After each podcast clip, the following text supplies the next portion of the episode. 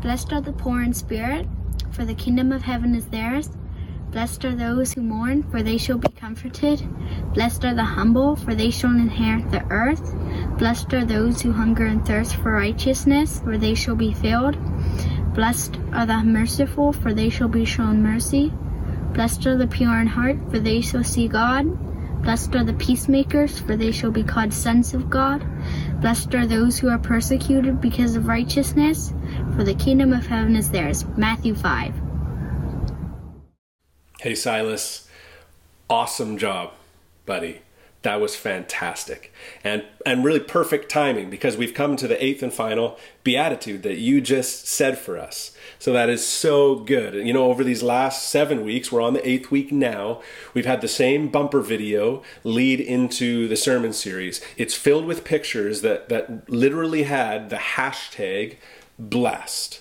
And so what we've been looking at is really the clash between two completely different, irreconcilable value systems the hashtag blessed life, and then the blessed life, the happy life, the flourishing life according to Jesus. You know, the way of Jesus and his vision of the good life is counterintuitive at best to the ways that we would naturally be inclined to live.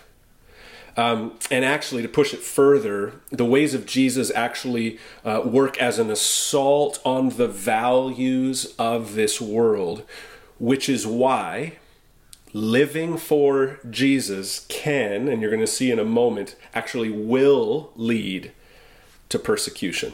So let me read our text, uh, the eighth beatitude, and then the elaboration on them after. Verse 10 Blessed are those who are persecuted for righteousness' sake, for theirs is the kingdom of heaven.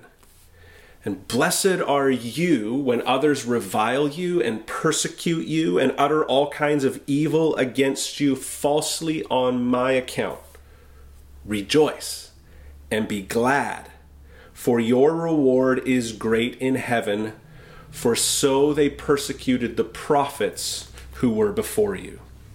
Now, what we're going to do with our time is we're going to walk through this text and unpack uh, like a half sentence at a time. This is my sneaky way of getting like six points in today, okay? But this beatitude, this eighth and final beatitude, is like all the others in some ways, but it's also different than all the others. Let me explain that. It's like all the others in that it's a description of the Christian is a description of the Christian. It's not a prescription of what you must do to be saved, but a description, like all the others, a description of someone who has already been saved by Jesus. This isn't just, this is yet another description of a genuine follower of Jesus. So, in that way, it's like all the others. But it's different in that this is what's going to happen to you because you are a Christian. All the others are direct in the sense that you will be poor in spirit. You will take on a, a meekness and, a, and a, a mercy and a peacemaking posture. You will do those things. But this last one will be done to you, right? All the others are something you do in that sense. And the others, this last one is something that will be done to you. Welcome to church. You will be persecuted. So let's just look at the first phrase Blessed are those who are persecuted. So, who is Jesus saying are blessed, are happy, are flourishing in our text today? He's saying that those are blessed who are persecuted, those who are persecuted. This word persecuted means literally, it means harass. It's probably the best way to say it. Blessed are those who are harassed. It's to cause to suffer, whether it's physical or emotional. It's, it's also to pursue or to apply pressure. Simply put, it's to harass because of one's beliefs. That's what it means to be persecuted. Now, 2020 has, by nearly all accounts, been a terrible year so far. Maybe you've seen some of the memes. It's been a tough year, right? The world, in many ways, is in turmoil and struggling and it's reeling. And, and, and so what's happening just with the pandemic alone, I don't know if you remembered this, but we're in the middle of a pandemic right now. Well, you do remember. That's why you're watching church our service from home right now. But the reason we're not having large gatherings, let's just be clear, right, is not because of persecution. We're tempted to say stuff like that. Oh, we're being persecuted. We're not seen as an essential service, and all of those kinds of conversations. But the reality is, our faith is informing what we're doing at this moment of not gathering in groups larger than 15 in some settings and 50 in others. We don't gather in big groups precisely because our faith compels us to put others before ourselves. And, and we also don't meet anyways because we don't want to disparage the name of Jesus by rebelling against a stipulation, right? Where there's potentially some outbreak that happens as we all just go to church regardless and gather because we will not be persecuted. You know, those kinds of things just create a debacle because really then we have not loved our neighbor as ourselves. We have not been selfless and thought of others as we should. And so we're tempted sometimes to be like, wow, we're being persecuted. No, that wouldn't be a setting where that is the case. But believe me, there are many other settings where that is. Now, I want you to see that this is absolutely critical. It doesn't say, blessed are those who are persecuted, full stop. What it says is, blessed are those who are persecuted for righteousness' sake. Here's what it doesn't say it doesn't say, blessed are those who are persecuted for self righteousness' sake. It doesn't say that, right? Some people do suffer because of their like holier than thou attitudes or they're they're they're they're not suffering because of the gospel they're suffering because they're smug or they have this superiority or this religiosity about them. I'm not talking about those who are unnecessarily antagonistic. 1 corinthians 1 tells us that the gospel itself is offensive enough, right? It talks about the word of the cross is folly to those who are perishing. The gospel itself is offensive enough. Nothing else should be. Nothing else about us should be offensive, antagonistic with the gospel. It's not what it's saying here. It's saying for righteousness' sake, not self righteousness' sake. Let me try and illustrate that a little bit with a, a satirical story I, I read. And in this story, there were some believers in a small town who were eager to share their faith. And so they came up, they devised this plan. This plan was to use a blimp to float in the sky all over town all day long with a scripture banner, you know, flying behind it. And this was their favorite part. Um, it would drop tracts, which they affectionately referred to as gospel bombs. Okay, so they did this for a while and they thought this was absolutely brilliant. The town didn't love it, but but they put up with it. But then the believers in town started to grow um, um, a little bit uh, sad. They thought, wow, this should have worked, and we're not really seeing results. And so it didn't have the kind of success that they had hoped for. So rather than scratch it as a bad idea, they doubled down on this thing, okay? And so they, insp- in, they installed a loudspeaker on the blimp. And so as it floated all over town all day long, there was a loudspeaker, and all it was doing was blaring Casting Crowns music or it would switch sometimes into King James Version Bible style preaching. It was just one or the other. Essentially, they waterboarded this town. uh, and so that, that's what they were doing. And you know what the town folk eventually did? They shot the thing down, right? They destroyed the blimp. But guess what? The Christians, the Christians saw it as persecution that's not what's being said here, okay? So hold on to that. What also isn't being said here is being persecuted for unrighteousness sake. Some people suffer because they're ripping people off in business or doing some other kind of ungodly behavior in their lives, but then when they're persecuted or they're thought poorly of or spoken of in a disparaging way, they assume, oh, it's because I profess Christ. I'm being persecuted. No, it's not because of that. So it's really important to not just see this as being persecuted, full stop. It's important to see this that it's it doesn't mean persecuted because you're a jerk. It doesn't mean persecuted for a political cause that you're pushing hard that has nothing to do or doesn't inform the cause of the gospel. It doesn't even say blessed are those who are persecuted for being good and noble. It doesn't say any of those things. It says, Blessed are those who are persecuted for righteousness' sake. The persecuted are those determined to live as Jesus lived. That's what it means. For righteousness' sake, this determination to live like Jesus lived. To put it a little more clearly, it's those determined to live out the rest of the Beatitudes we've been walking through these last seven weeks. When it says for righteousness' sake, here's what that righteousness looks like. Let's walk through it together. Because Jesus saved us, we can be poor in spirit because we know he promises to be our sufficiency in all things. Because Jesus saved us, we can enter into others' pain and mourn because that's what he did for us. Because Jesus saved us, we can be meek and take the second place because that's what Jesus did for us. Because Jesus saved us, we can hunger and thirst for righteousness because the God of righteousness has become our Savior. Because Jesus saved us, we can't help but be merciful to others because that's how He was to us. Because Jesus saved us, we want to be pure in heart so we can know Him more. Because Jesus saved us, we can prioritize peace instead of vindication because that's what Jesus did for us. See, because Jesus saved us, we can endure even persecution because Jesus' resurrection shows us it was worth it. It is worth it.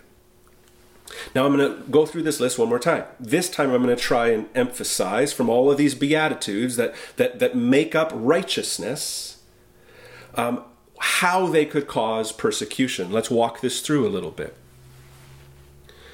Persecution comes from poverty of spirit.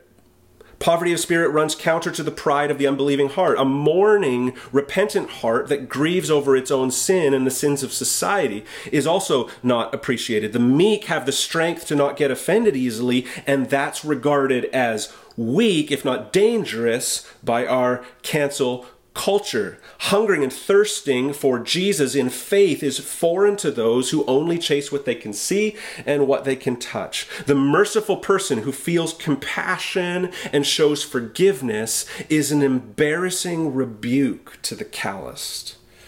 The purity of heart focused on Jesus stands in convicting contrast to impure, self focused lives.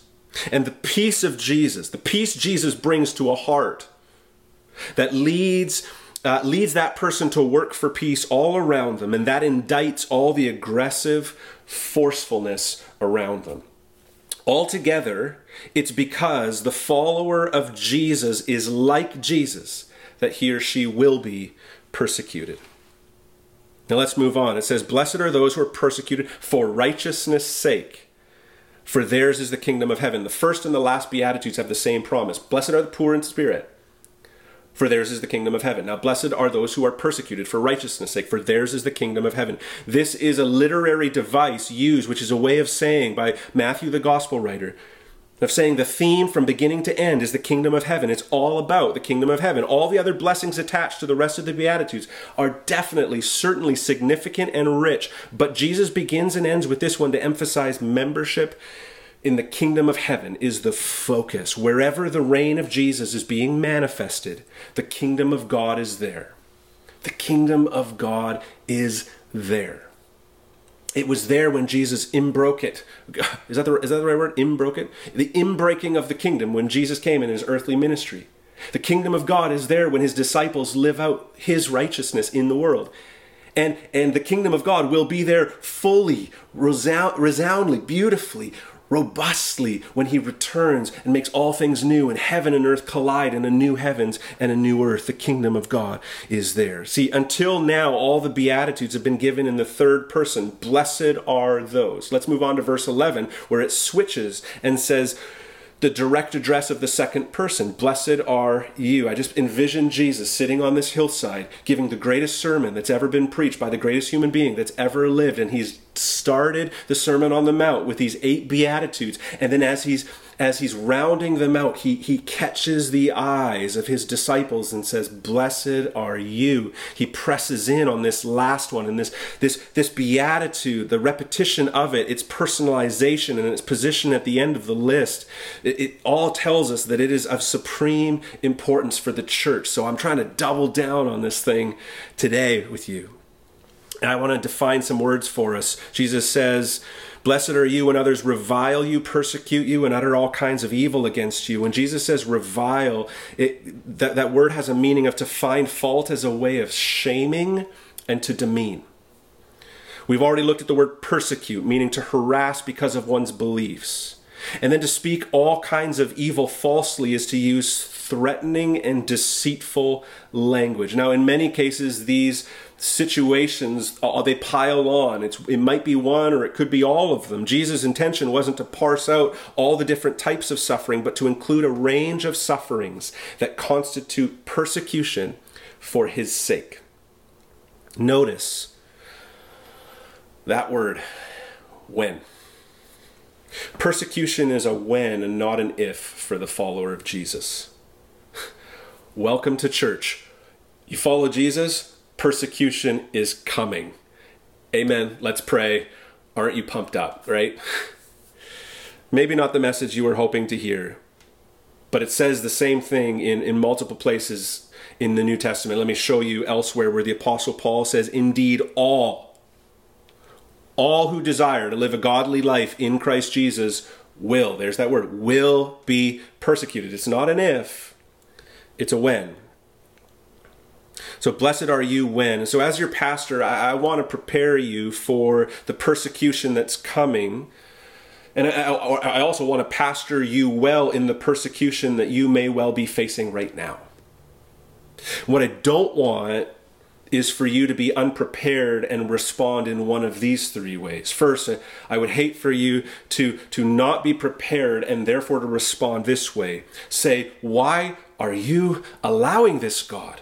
with this idea underneath it that this is the belief that things go well for good Christians. I thought if I followed you, God, you would bless me richly in ways that would make me comfortable. This is uncomfortable. Why are you doing this to me, God? I wouldn't want you to respond that way because Jesus wants you to be aware that to follow Jesus is to take up your cross. In other words, it's not a promise for ease, it's actually a promise of difficulty. Second, I would, I would hate for you not to be prepared and respond by thinking, What have I done to deserve this? What have I done to deserve this? I must have sinned in some way, and that's why this is happening to me. Now, look, the Lord certainly disciplines the one he loves, but I, I want you to see the scriptures show you persecution is a guarantee. It's a guarantee. Third response I would hate for you to have is to flee from it by being like Jonah and just trying to flee from God. I'm, I'm out. I'm out. I'm feeling the pressure, right? I'm feeling pursued. I'm just going to run from this thing, right? We can have those responses, but I would hate for us to have them. See, as followers of Jesus, I urge you to, to, to see this, to not be surprised because you're expecting it right? To know that we worship a crucified Savior. Therefore, things will probably not always go well for us. We don't get what we deserve, we get grace. Uh, like, think about the cross, think about Jesus on the cross, think, think about the gospel outworking here. We need not ask God why He's allowing this suffering when we look and see that we didn't get what we deserved when Jesus went to the cross. We got grace. And that eliminates putting God on trial because He has been immeasurably good. And, and, and the gospel also shows us that God isn't punishing us for our sins. So we need not ask the question, What have I done to deserve this? And the reason we don't need to ask that question is because Jesus took our punishment on the cross and paid the penalty for our sins. Therefore, there is no penalty for us to pay. He's paid it, He's paid the price on our behalf. And we don't need to flee. We don't need to run when we suffer because we know, we know that our suffering cannot be meaningless. Jesus suffered, not that we might not suffer, but that in our suffering we might become like him. See his purposes in it. See, but here's the thing if, if you've never felt the pressure, the harassment, if you've never felt persecuted, if you've never experienced persecution for righteousness' sake, I, I think it's important to ask yourself the question why. That's, that's, that's my big question today. Is if you have not been harassed, if you have not been pressed and felt the pressure, if you have not experienced persecution as a follower of Jesus, why? I've got three ideas, three potentials of, of why that might be. One is maybe you live in a Christian bubble. Maybe you live in a Christian bubble. Many Christians in the eastern Fra- Fraser Valley are, are, are, cut off from the world and, and, and have done so intentionally, right? Work a job where all or most of your coworkers are Christians, right? I can't really talk out about that because I work at a church. We all love Jesus but maybe that's your work environment. And then and then when you need a repairman, you you make sure that you hire a Christian repairman, and, and um, you send your kids to Christian schools or you homeschool them. And if you're in a more diverse environment, you nonetheless surround yourself with those who believe like you, dress like you, and think like you. Now, any one of these on their own are completely reasonable and understandable and, and maybe wise and good choices for you, but all taken together when you add them all up, what you've done is you've separated yourself from the world and not made yourself available and useful for the kingdom of God, for the purposes of presenting the gospel and bringing the gospel to the lost. There's a problem with this if, if that environment is we've so sheltered ourselves in a Christian bubble that we will not pers- we will not experience persecution. That's not a good thing.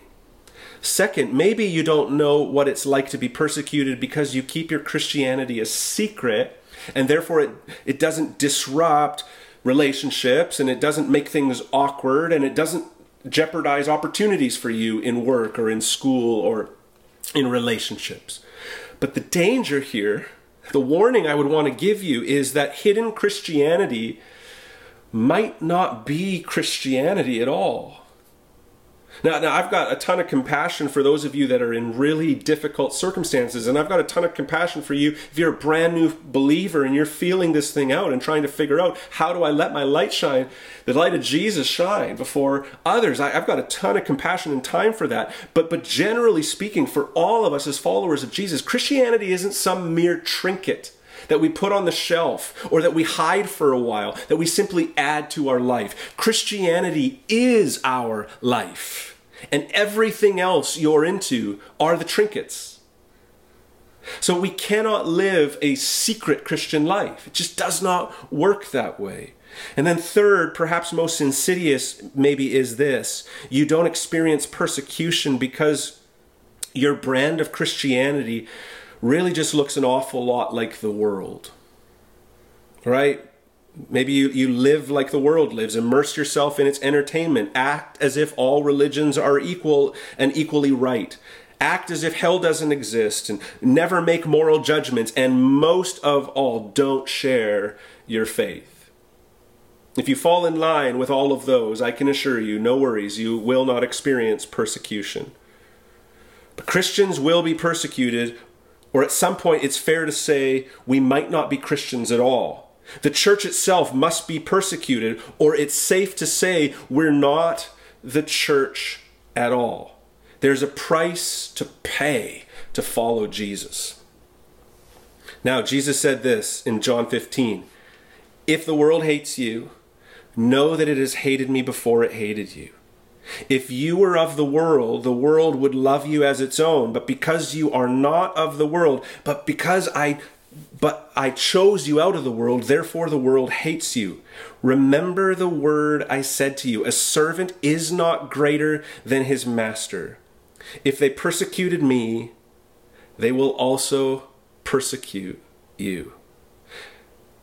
I don't think the tragedy is that Christians are persecuted. It's not so much that, is that oftentimes Christians go unpersecuted never experience persecution, an important question to ask yourself is why? There is no visible reason to persecute comfortable Christians. right? Because th- their lives pose no threat to the value systems of the world. But listen to this.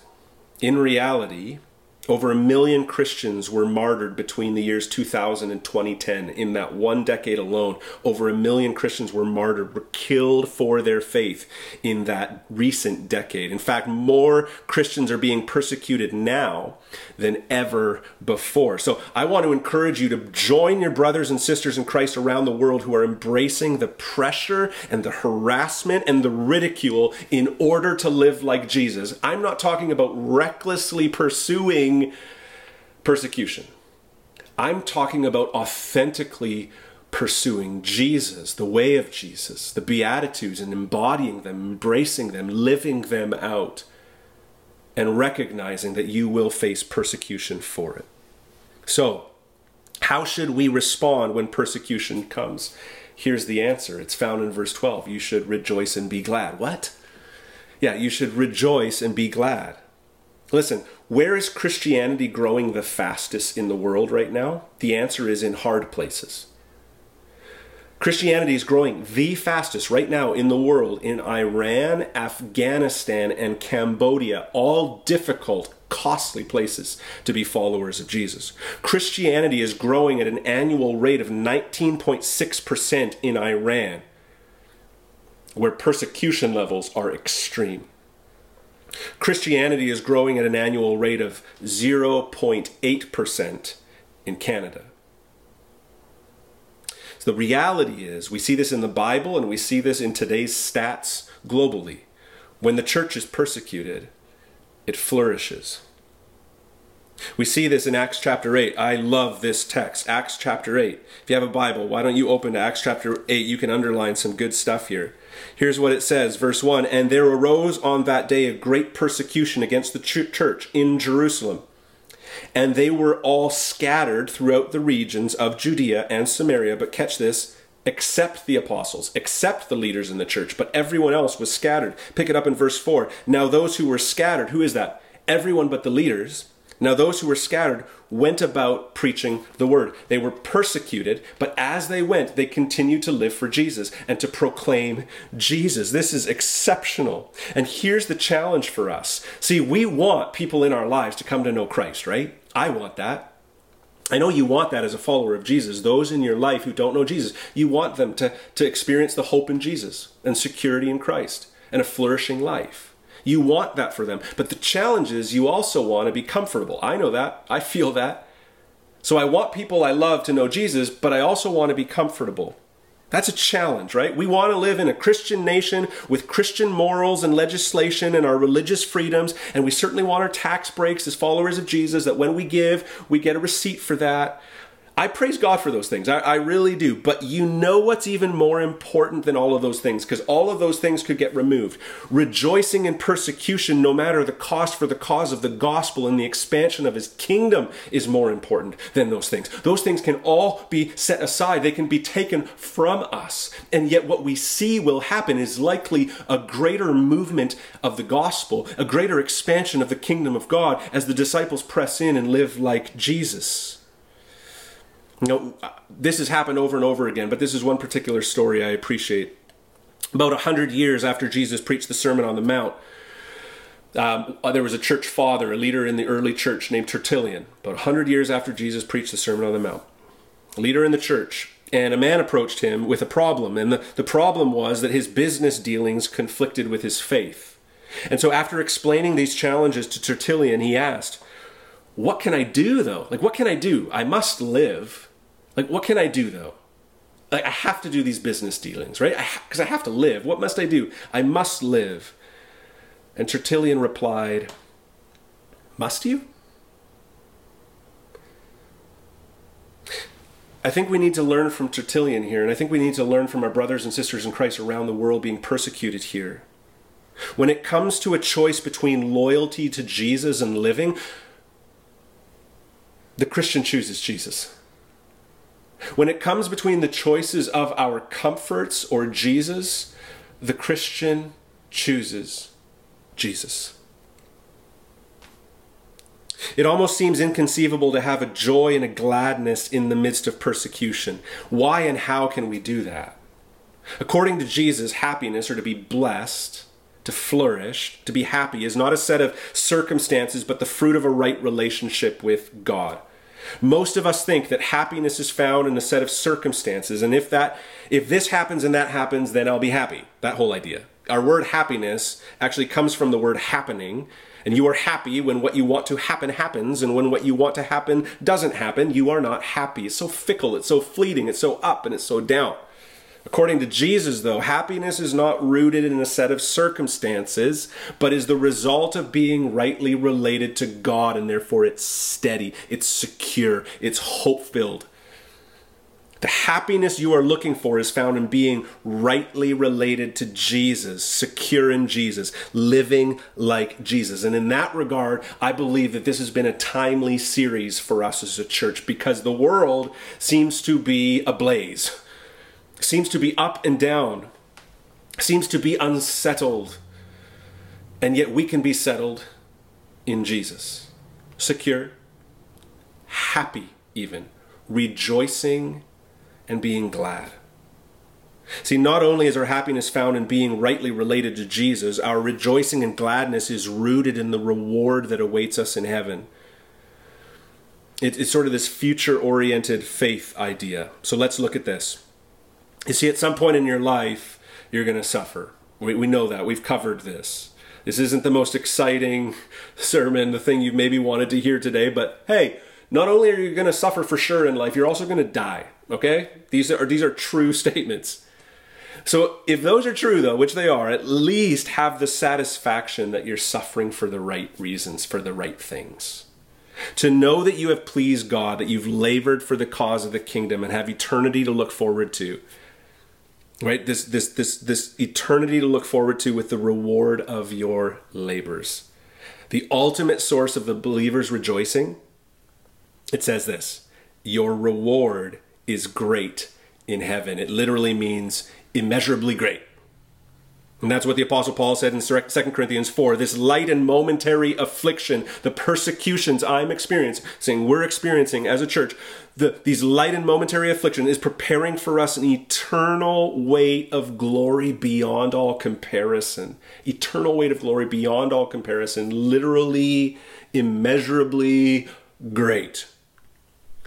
And speaking of the Apostle Paul, do you know what some of his, his writings in the New Testament are referred to? They're referred to as the prison letters.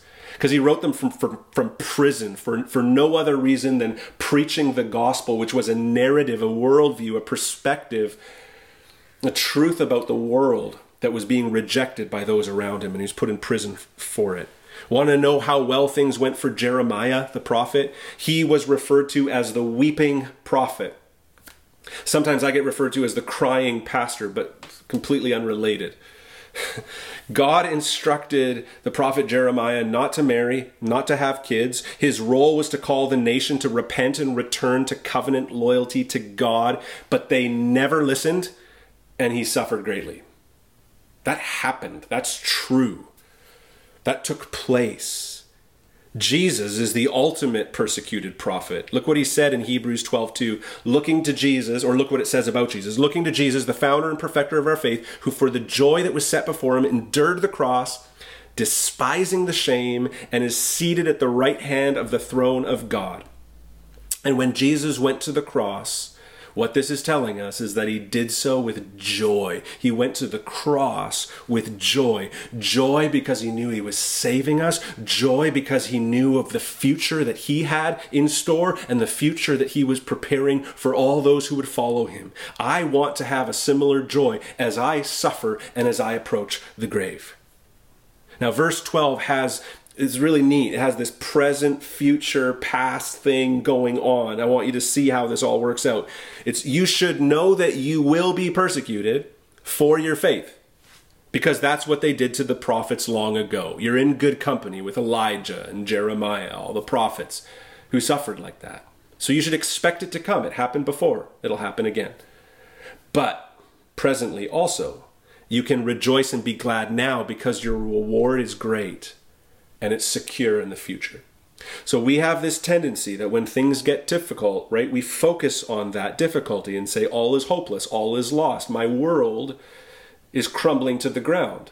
But we aren't meant to focus on the present exclusively. We are meant to zoom out and then focus on the future hope that is secure in Christ. And then in that perspective, that viewing of the future, it informs our present and we can rejoice and be glad. Now, just as I close, I want you to know there will be ways that you get persecuted in our age, in our moment. You're going to get persecuted if you hold a Christian sexual ethic. Right? You will be persecuted if you support all life from birth to death and um, and and marginalized in between. Right? You will be persecuted for that belief. You will be persecuted for saying Jesus is the only way. It will be seen as exclusive. Well, the perceived inclusive view will be all paths lead to God. The challenge with that one, of course, is that, well, it conflicts with most of the major religions of the world that say there's a particular path to God, and so therefore all paths can't be right and on and on it goes. In reality, there I think there are some really good responses, really thoughtful responses to the pressures in our moment. But believe me, if you if you tell people that Jesus is the way and the only way, you will be persecuted. You will be persecuted for living and embracing a Christian sexual ethic. You will be persecuted for um, supporting all life. And so I just invite you, embrace it. I want to pray over us that you would persevere under the pressure. I want to pray for us that you would have the conviction to share the hope of the gospel with those around you, that that's what this life is for. And I want to pray for you to boldly live for Jesus by embodying these beatitudes. So, why don't we pray and thank God that He has shown us the good life according to Jesus? Jesus, I, I thank you so much for teaching us your way, the righteous way, and the way that truly leads to happiness, to blessing, to flourishing.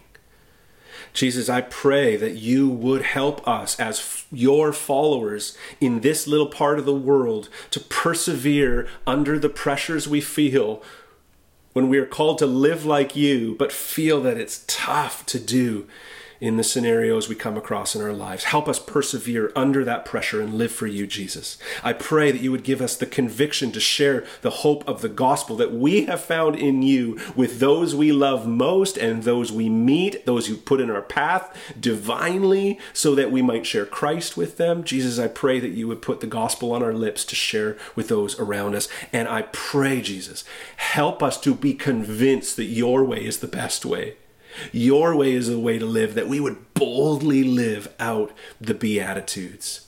I pray this in Jesus' name. Amen.